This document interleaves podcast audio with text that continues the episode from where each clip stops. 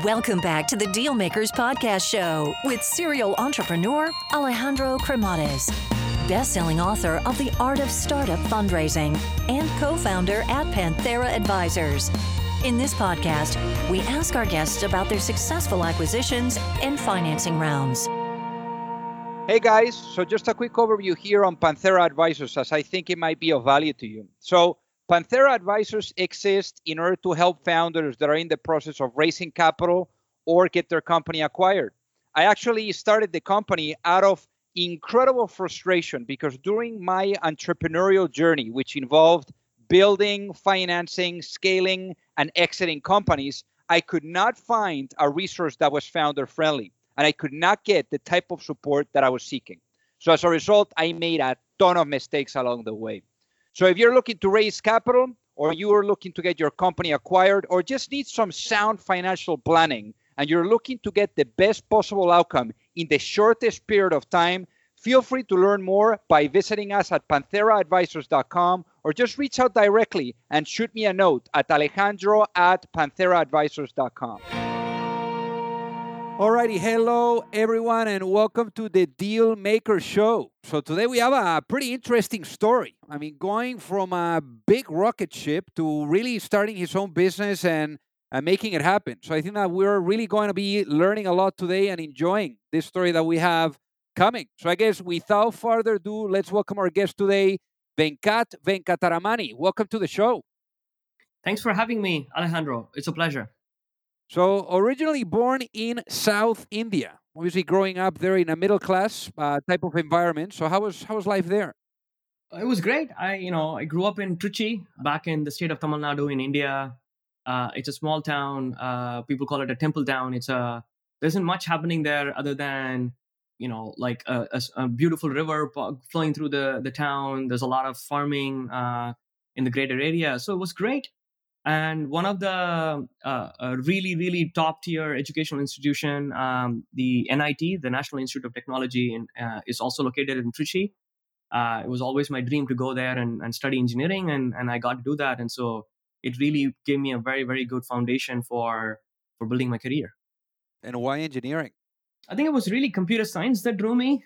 I think i still remember uh, my parents didn't know what to do with me when i was in seventh grade uh, summer holidays and they were like go go sign up for this computer you know summer camp type of a thing. And they were teaching basic programming and i'll never forget that.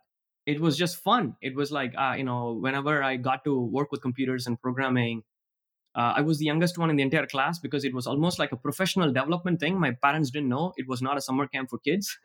And so there were people you know who finished colleges and all that and i was this um, you know 11 year old sitting there and i was the only one who could actually solve any of the you know any of the uh, me and my brother actually. So the two of us were the only ones that could actually you know solve and write any of those programs that they were teaching us. And so that was really a, a defining kind of moment in my in my life where i thought wow this is fun and you know if somebody would pay me to do this all day you know that would be that would be a life. And that really got me into computer science and ever since then i've been just kind of going deeper and deeper into the field uh, all the way from finishing my bachelor's and uh, and then coming into the us and and do my did my master's in university of wisconsin madison which is an amazing institution and had just brilliant professors great great computer science program that also allowed me to you know really give me the uh, the education and the background uh, to go on and, and, and do interesting things post post graduation. I mean, I'm sure that that for you that was a pivotal moment because here you are in in South India. You know, obviously the opportunities perhaps you know are not as uh, are not as uh, great as as maybe what you see now in in Palo Alto where you're based, but. Uh, but coming to Wisconsin probably was like life changing. So, so how did you manage to to to make that happen? Yeah i think i was incredibly lucky to be surrounded i think the the educational institution nit trichy where i went to you know we just had you know my seniors my people you know students that were one or two years ahead of me in the college they were really paving the way for for us because they had figured out you know what are good schools how to apply for them you know what kind of exams do you need to take and how to prepare for you know the gre and the and the subject gre kind of exams and all that that is really required to even qualify for admission in these top tier universities. Uh, so I think all of that, I think like really we were standing on the shoulders of giants who were all the people that came before us in the in the institution.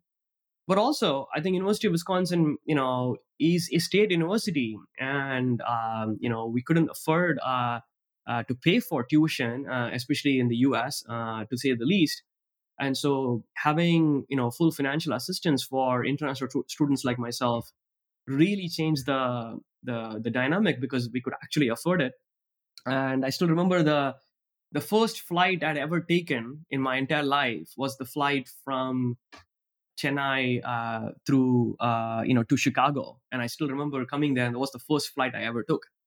So it was um yeah it was um not as uh you know crazy as you would think because um I would say uh we already I already had uh, a couple of people that I've been you know exchanging emails with here. And and there was the the the, the people the community uh, the, the, student community at Wisconsin Madison you know really welcomed us uh, gave us some temporary housing until we were able to rent a home for ourselves and things like that. And so it was not as crazy as you would you, you would think it would be because I think we just we just had a, an amazing support system both back home in India and in the, in the university when we came uh, and being a state university and giving full financial assistance that's a that's a life changer and I think uh, you know, ever since I've never ever complained about paying taxes. Uh, you know, because I'm, you know, some of that, you know, other taxpayers in in the state of Wisconsin was was indirectly or the people who sponsored me and my education. So ever since I've been a very proud. Uh, eventually, you know, I, I, became a naturalized U.S. citizen, and to this day, I I never ever complain uh, about paying taxes and my fair share. Yeah, no, I hear you. I hear you. And Oracle, so Oracle comes knocking. You know, here you are, you know, uh, now in the US, finishing your master's degree and joining one of the biggest companies in the in the tech world. So so how was that for you? It was a great experience. I think in the early 2000s, uh, the ser- database server team, uh, you know, internally it was called the Server Technologies Division. I think was just unbelievable. I think they had so many amazing, smart people working there. Um, and when I had a chance to work with them and um, and and the funny part was you know i was actually enrolled in the phd program in, in wisconsin madison and um, you know i was preparing for it and you know there were exams that you have to pass to even qualify uh, that you can start on a phd program and i gave those exams and i passed them and all that. And then i really wanted to take a break because i've never worked anywhere. And so my fear in doing a phd prematurely was that no one would care to read my thesis other than me and my advisor. And so i really wanted to work in the industry to understand maybe you know i'll, I'll discover problems that are worth tackling worth solving and then spend uh, you know many years researching it and, and getting a phd and i almost took a leave of absence to join oracle and i never went back. And i think uh, the team at oracle were just unbelievable. Uh, i think the the larger team that i got to work with uh, you know everybody you know there's so many success stories there. Uh, you know the founder of Snowflake, the founder of Rubrik, uh, the founder of Nutanix. There are companies after companies that have been massively successful. And if you go, if you trace their roots back uh, to early 2000s, so many of them were in the server technologies divisions uh, back back at Oracle. So I, I was just very very fortunate to work with some amazing people there. Absolutely, and the founders of Nutanix, actually, two of them have been on the show, Mohit Aron and Ajit Singh. So for all the people that are listening, you know, I would highly recommend that they listen to them because not only Nutanix, but they after Nutanix they went and and they both built like a, another couple billion dollar businesses. I mean, it was pretty unbelievable people. So I'm right there with you in terms of ecosystem and network. So here in in Oracle, you worked for about five years, but then you make the switch to a company that was not so big at the time. It was, you know, maybe like a, a little bit under 200 employees, and it was a company called Facebook. So why do you make the switch from a well-established company like Oracle to a company that is still not as big like Facebook? It's a great question. I think one of the things that has been kind of like an underlying driving force in my career has always been when things get comfortable, I get uncomfortable, right? So five and a half years into Oracle, things were really comfortable working with smart people on hard problems uh, becoming more and more productive. I, you know, felt like, you know, I, I know how to get stuff done and I can get it done without a lot of, you know, effort and, and keep going. And, you know, there was like interesting career choices inside of Oracle that was available. But what was bothering me was that I just didn't feel challenged, right? I, I was, I felt like it was more of the same. And then I was looking around and there was a lot of open source technologies that piqued my interest. This was before really Hadoop was a thing. So I was even looking at, you know, Memcached as an example, MySQL as an example, InnoDB, the storage engine. And, and I was looking at so many, uh, reading a lot of research papers coming out of Google at that time.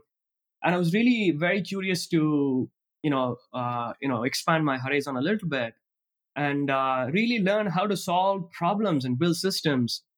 And the thing, the trouble with Oracle was that with Oracle, the relational database, which is the core product that you know I was you know I, I you know the, that Oracle database team was building, was in the center of the universe, and all the different use cases and problems were revolving around that. Uh, and so you know you would start solving problems that the database relational database was really not the best uh, tool for uh, and, and you were you wouldn't really look to solve the problem the the best possible way. And then there they were you know uh, really amazing people. Once i started talking to you know a few folks at facebook back then i think the entire engineering team was less than 100 people. I was really drawn to the caliber of the people that was there uh, i was really drawn to the scale. Uh, even back then they were they had like 30 40 million monthly active users but even back then the kind of problems that they were tackling not necessarily the scale was was very fascinating for me because i thought there was a lot to learn that i had no idea how to do.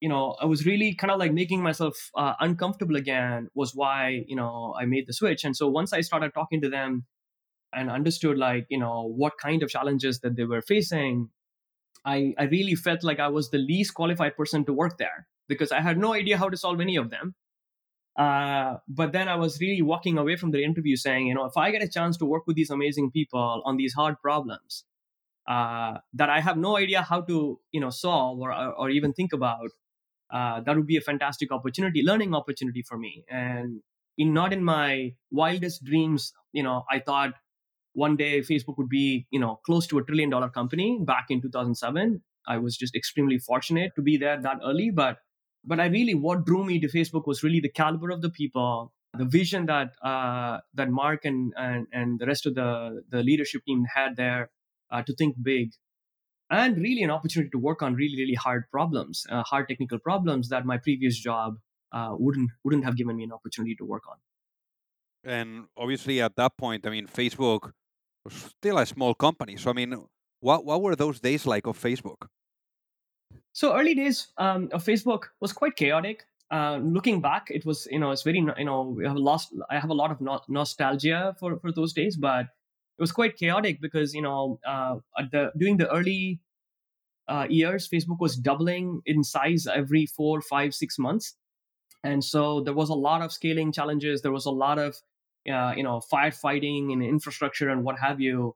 But it was also a fantastic learning experience because there were way more problems to be solved than people, which allowed you know people who take initiative and uh, you know to really be able to step up and, and and do things that helps the company move forward so it was just a fantastic learning experience and um, and facebook was another place where which attracted just unbelievably amazing people and uh, from whom i learned a lot and and grew a lot uh, in those years so yeah the early years were uh, quite chaotic to, to say the least but i wouldn't trade those years for for anything I mean, obviously, you joined. There are less than 200 employees, and now there are over 81,000 employees. I mean, what what a ride! I guess in your case, from working with with such a team, and and let's say with someone from like Mark Zuckerberg. I mean, what what did you learn? What do you think were those special traits that make Mark Zuckerberg so effective to build a company like this?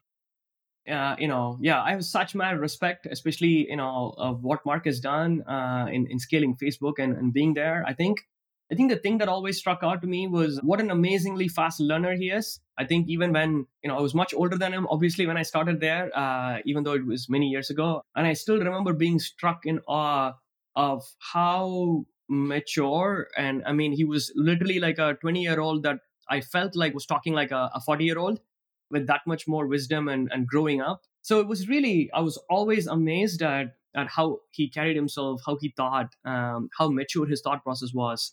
And that has always been, I think, helping Facebook uh, make the right calls and do the right things, even though on the day it feels weird. And so, yeah, I think there's so many things to talk about. But what struck, what strikes me even now uh, when I when I look back is, is just what a a level-headed thought process and how mature uh, and and far-sighted uh, Mark was as a person and as a as a leader and as a visionary that I mean it took the entire world and you know including people working there like myself many years to even realize what he was talking about. And and uh, yeah I think um, I think he's just an you know uh, an amazing amazing uh, CEO for uh for for yeah uh, like an era defining company like Facebook.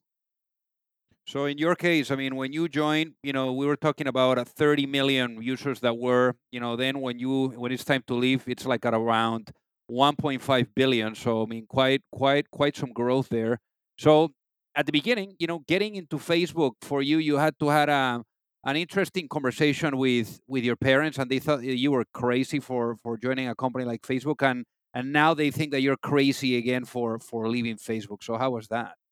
Oh yeah, that was the the toughest conversation that because one of the first people that I told uh, that I'm thinking about leaving was my you know were my parents, and when I rem- I remember telling them I'm going to leave Oracle to go to this Facebook thing, uh, they they couldn't understand Facebook is what you know they they they really I've never heard of it. Facebook was didn't have any presence in India back then. There was this other social network called Orkut, which was very popular among college students and things like that, which was the only only thing that was happening in India. But and then facebook eventually grew and by the time in 2015 i think it was like the biggest social network in india and and um, and so they were eventually they were able to understand oh okay this is where my my son works and so they were able to you know they, they can tell to their friends on on what i actually was doing for a living and then when i said i, I was going to leave next um, it was quite a conversation because the first question they asked was so what are you going to do next and at that time I, I honestly didn't know I, I wanted to leave because again things were getting very comfortable uh, Facebook had gone much much bigger. It has scaled uh, both in terms of the size, number of employees, and the infrastructure and the product, um, user base. Everything has just gone gotten so big that um, things were slowing down. I think the the fast paced kind of like um, learning environment and uh, and the innovations that were happening and the speed of the innovation was all like slowing down a bit and uh, things were again very similar to my previous uh, time when I left Oracle. You know, back you know in the middle of 2015 is when I started thinking that maybe I should leave and and take some time off to figure out what I want to do next.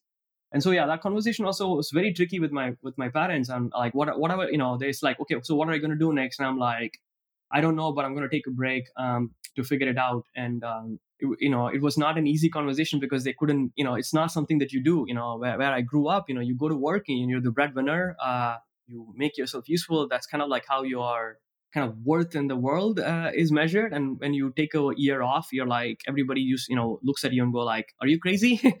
um, yeah. But but I have to say that year was a, a very very important defining year because um, it really allowed me to reflect a lot on you know so many different things and look forward and and that really paved the way uh, for me to be able to uh, start this this this company called Rockset and and and build together an amazing team and and uh, yeah and still we are uh, super thrilled about uh, what we're doing here. So then let's talk about Rockset. So here you are, uh, you take some time off, and eventually at one point, you know the the the whole idea or what you were incubating there in the background that maybe you didn't even know was there really pushes you over the edge to really bring this to life. So can you walk us through what that process was like and and how you really you know like made it a reality? Great, uh, great question. Yeah, I think that year was a, a very, very important year um, for me, uh, for my personal, you know, personally speaking, because when I, you know, if you remember, you know, I was at Facebook from 2007 until 2015. You know, it's like Facebook infrastructure and the scaling problems and all of that, you know, if you really look back, um, the world had completely changed by then, right? Like the, you know, AWS happened, you know, public cloud infrastructure happened, uh, Docker happened, Kubernetes happened, you know, the whole Hadoop ecosystem had gone, you know, started, blown up, and then there were like on the tail end of like what's next kind of uh, conversations were starting to happen. So it was really, the world was a very, very different place, you know, in in the span of eight years, and I have, wasn't really paying close attention because my all of my attention was was around uh, the problems that were worth solving within the boundaries of Facebook. And in some ways, I you know I call like Facebook kind of like Disney World, right? Like the, the normal regular. There's still a city, there's still shops in there, but the regular rules don't apply there. It's really like uh, its one you know different its own world. So um, so when I left, the first thing I did was you know just talking to as many people as possible, trying to really understand how the actual world works as opposed to how Facebook worked. And um, you know I would just drop my you know wake up drop my kids at school uh, in their in their preschool just like you know a regular work work day and then just that i won't go to work and I'd be going and meeting someone that uh, that i'm talking to you know f- you know from like you know the the the it people from like hospitals banks uh, cybersecurity companies and and anybody that from my extended network um, would be willing to sit down with me and help help me understand what their team is working on and what problems they are solving. And i did all those conversations with really no intention. I w- I didn't have a pitch deck. I wasn't really even thinking about a product or a company. I was just there to understand uh, in a very selfish way. I was really trying to understand and it, you know make myself relevant for the world uh, by understanding what problems are worth solving and, and, and what is really plaguing them. And uh, that was really the genesis of rockset because you know i took down a lot of notes from these interviews and i started walking away from more and more of those conversations thinking building a large scale data applications is way too complicated and uh, everybody's struggling with it. If building a data application within the boundaries of facebook was that complicated facebook wouldn't have innovated anything right uh, you know the like button came out of a hackathon right and and you could just take it for granted that yeah if we put this on every uh, content that was ever created including every comment for every content if you couldn't just take for granted, oh, we can just make it work and the infrastructure magically will just scale and work, uh, it was a lot of work. But uh, without that level of infrastructure and um, and um, you know scalability that uh, developers could take for granted, you just simply couldn't uh, innovate. And, and so when we really looked at that, that was really the genesis of Rockset, where you know we wanted to do the same uh, thing for everybody in the world in in the in the public cloud, where building a large scale data application should be possible uh, you know without a lot of cost and complexity and that was really the those conversations were really the defining moments i would say that that gave me you know like this this confidence that yeah this is a problem worth solving and uh, and right around the same team an amazing set of people also reached out and uh, you know Dhruba Borthakur, my co-founder, Tudor Bosman, uh, who built and architected the you know the search at Facebook, um, Dhruba is the creator of the Hadoop file system and, and, and RocksDB and, and, other amazing kind of data infrastructure projects that I've had the pleasure of working closely with him at, at Facebook. And so, you know, we, we got together and we started talking about, you know, these these ideas that were simmering in my head. And and that was really the genesis of Rockset. So so yeah, I think it started with like a journey of just again educating myself and and paved a, a direct, uh, you know, in, in hindsight, they look like customer interviews and discovery, uh, problem discovery or pain discovery. I I didn't even know that those phrases existed. I started those those conversations simply to uh, kind of make myself relevant to the world, and and it really helped me uh, kind of like pinpoint and and start thinking about uh, what should we do about that. Uh, and so, of all the different opportunities that I had, um, you know, we did you know, we, I wanted to do, you know, start Rockset simply uh, with the with the with the idea of building something that we are uniquely qualified to build, uh, and build something useful and put it in the hands of as many people as possible. Um, I was really, you know, I, I, to this day I'm very convinced that um, that is the way uh, we can have a lasting impact in the world is to build something that you're uniquely qualified to build and put it in the hands of as many people as possible so that's kind of really the the journey that happened from for about a year and a few months from and I left Facebook in 20 in the middle of 2015 up until late 2016 when when we started Rockset. So then let's talk about the business model. What is the business model of Rockset?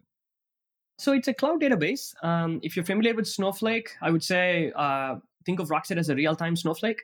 Um, we are a real-time database in the cloud. Uh, and using Rockset, you can build interactive, you know, very fast, interactive, real-time applications um, and real-time analytics uh, in the cloud without a lot of cost and complexity. And so, uh, if you see the world uh, is going from batch to real time, right? I think one of our customers said something like if you if my internal data applications are slower than instagram if my if my internal dashboards are slower than instagram nobody in my company would use it uh, and so the world is really moving to uh, you know fast queries on fresh data as opposed to slow queries on stale data which is what usually analytics within the business is, is all about. And and i think there is a lot of innovation that we have done since uh, you know founding rockset in building uh, a kind of a born in the cloud with uh, built-in cloud scalability for real-time analytics. And so that's really the crux of rockset. And so if you are looking to you know build you know interactive real-time analytics uh, let's say you're a saas product and you're trying to build it for your end customers or you you know this could be for operational analytics within the business where uh, you know you have business operations team and they really need real-time insights uh, to make you know better operational day-to-day decisions uh, you know, Rockset is uh, a really good solution for you because you can now do that without a lot of cost and complexity as compared to any other uh, technology that exists out there. So then, how much capital have you guys raised uh, to date for the business? Till date, we have raised a little more than $61 million over three rounds, uh, seed A and B. Our B round was closed last uh, last October, and, and we announced it uh, later, late October or early November last year. Uh, Greylock uh, and Sequoia are have been our, our two partners on all these three rounds. So they they tripled down their investment uh, late last year because they both um, uh, did our uh, seed, seed and our C- Series A and, and now our Series B. So how does it look like? I mean, when you have when you're so lucky that you have investors that they're actually doing the round internally, where you don't have to go out and distract yourself. I mean, what does that look like? I think you know very very fortunate uh, I think to have amazing partners, uh, amazing investors, uh, simply because I think they are also extremely obsessed, obsessed about the long term and not the short term. Uh, I think it takes enormous amount of courage and maturity uh, to be able to do that uh, in the VC world, and um, we're just very, very lucky to have Sequoia and Greylock, specifically Mike Vernal from Sequoia, Jerry Chen from Greylock. They're just amazing, amazing investors, and if you get a chance to work with them, you absolutely should. I think the you know they are they are the best kind of like a founding uh, you know CEOs uh, yeah, you know uh, board members. They're the best uh, partners because they're obsessing about the long term too. And and you know that you know they are not just you know even when they do a seed round or an A round, they're not just there uh, hoping that they close that particular round and uh, they really partner with you to build a company, to build a lasting, uh, you know, amazing company. And uh, the guidance have been spectacular. So inside rounds are, are you know, it's one of those things where um, it's it, it, it you know when it happens it's great, uh, but it's not something you can really count on. So so we've been fortunate to be on the on the receiving end of it now. Uh, you know, kind of like two times in a row because both C A and, and B happen that way, and it definitely makes your your fundraising process a lot lot lot simpler about like so much simpler that you know if you even if you want to talk to other investors and potentially bring um, a third investor to the table you know the con- starting conversation is already like we already have a term sheet from you know our, our existing inv- investors. So let me know if you want to participate in the round. I think that just completely changes the dynamic. And uh, yeah i think we've been very fortunate. I think they also have a lot more information about the company about the product about the the competitive landscape simply because they're also working and you know with with us uh, you know, along these years uh, on a uh, continuously with us. So in in some ways, I think they also have a uh, unfair advantage in terms of visibility into the company. And so when they invest uh, with all that knowledge that they have and they are in, ready to invest, it almost sends a, a huge signal uh, to other VCs that uh, that this is a great company uh, with with a bright future ahead uh, which also is, is super helpful for us to be able to go and talk to other investors if we want to bring bring more people in. So yeah, I think I think we're very very fortunate to have amazing investors like that. I, I really can't speak more highly of them. So then, what's in store for for the company? I mean, what do you guys have coming up for Rockset? Oh yeah, um, so we're growing. Uh, you know, we are hiring. Uh, you know, every part of uh, Rockset is growing at this point, uh, from sales, marketing to to product and engineering, and uh, and, and company operations and everything. The last two quarters uh, of, of last year have been really amazing. The company is seeing a lot of growth in, in the business. Uh, more and more businesses are as I said, going from batch to real time and looking for world class real time analytic solutions. And uh, and we're very very lucky to be uh, you know building the right technology and the right product at the right time. And so I think what's looking forward, uh, you know, for us is is really focusing, doubling down on the product, making the product continue to innovate on the product, but also doubling down on the execution uh, in terms of scaling our sales team, scaling our marketing team, and really being able to go and grow the business uh, this you know in the coming years so that we get to do this now and and again put the put the product in the hands of more and more people. So one of the questions that i typically ask the the guests that come on the show is if you had the opportunity to go back in time you know let's say you know in your guys' case you know back to that time you know where you were you know thinking about maybe launching this business back in 2016 when you were maybe like doing your your year uh, off you know after your experience at facebook if you had the chance of talking to your younger self and give your younger self one piece of advice before launching a company based on what you know now what would that be and why? Great question. The one thing that i would crystallize and probably tell my younger self is don't bother maximizing success but work on minimizing regrets I think this kind of framework or this frame of uh, mind didn't occur to me until 2016 2017 and i wish i had that kind of a mental framing for my decision making. I think it was very implicit and subconscious but i think i would have benefited a lot from that type of thought process uh, where there were multiple different options in front of me including founding rockset and and uh, you know maybe work go work at other very very interesting companies the natural way to think about that was maximizing you know expected value or something like that right? Like you know you have option a option b option c. Uh, what's the potential success that could come if i go in that path? And what's the probability of that success? And you kind of like you know look at all these three options and you pick the one that you think is going to be the most successful. And um, something didn't feel right about it and i was really looking for a better way to think about to get a stronger conviction on what to do next and instead of thinking about what would make me or, or what would be the more successful path and trying to predict that what i started thinking about was assume that we're going to pick the path and we're going to be you know i'm going to be walking in that path for three years. And then after three years is only i'm going to figure out it's going to be a spectacular failure. And then you go back and say which path knowing that it's going to be a you know you're not going to find out for three years and what is the path that is still that you gleefully open and and and, and pursue. And when i you know when we were talking you know when we, when i was you know comparing the option of starting rockset and uh, you know with other potential career career options that i had that was the only one standing. Because that was only that was the path that no matter what the outcome was it was very clear to me that i would be gleefully going through the journey and and the and the learning experience and the growth that comes from that i thought was was was so much more valuable and that was very very interesting or or uh, impactful way to think about it. I think minimizing regret or regret minimization i think often yields uh, counterintuitive results but eventually leads you on a happier path for yourself and, and everybody around you. So so that is something that i wish i had kind of learned almost as a, a decision making uh, framework uh, that i had used you know in um in, in, in throughout my throughout my life and even in earlier days. So that would be something that I would tell myself. Very cool.